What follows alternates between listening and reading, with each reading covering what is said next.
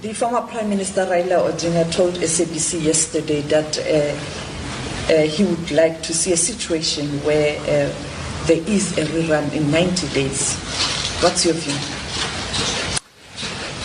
I think Mr. Odinga is fatigued or a bit maybe confused. Yes, there will be an election. It will not be a repeat election, and it will not be in 90 days. There will be an election, I think, in 1,744 days on the 9th of August 2022. That is the election that will be there.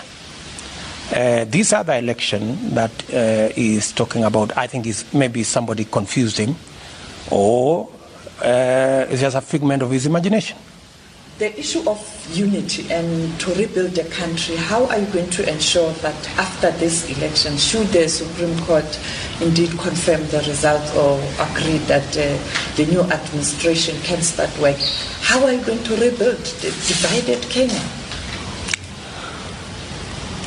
Um, first, it is not true that Kenya is divided. Kenya has a divided political opinion.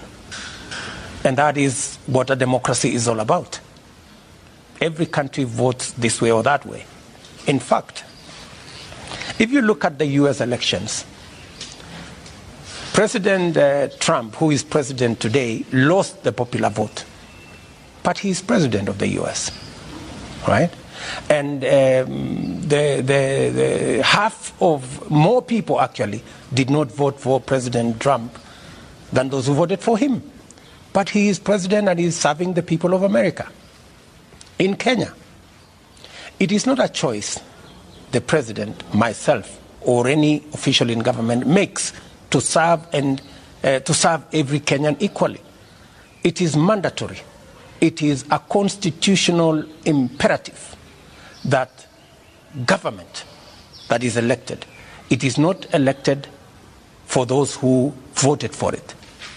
The government of Kenya, once elected, is a government for those who voted for, for it and those who did not vote for it.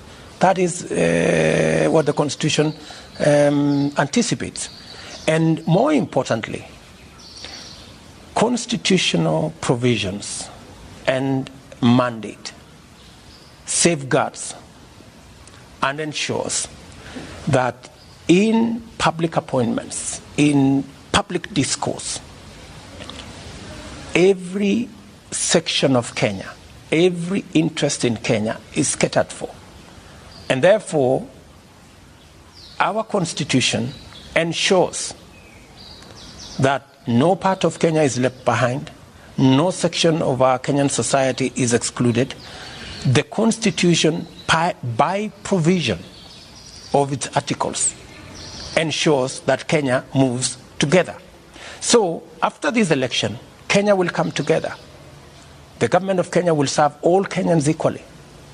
And for your information, we now have a devolved system of government that ensures that resources, power, decision making, choice of priorities, choice of uh, policies is devolved.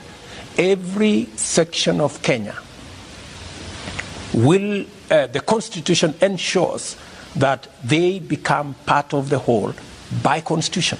So there is no chance for anybody, for any government to marginalize any part of Kenya, any community in Kenya, any section of Kenya, any class of Kenyans. Every part of Kenya will be included in government going forward, not by choice, but by dictate of the Constitution.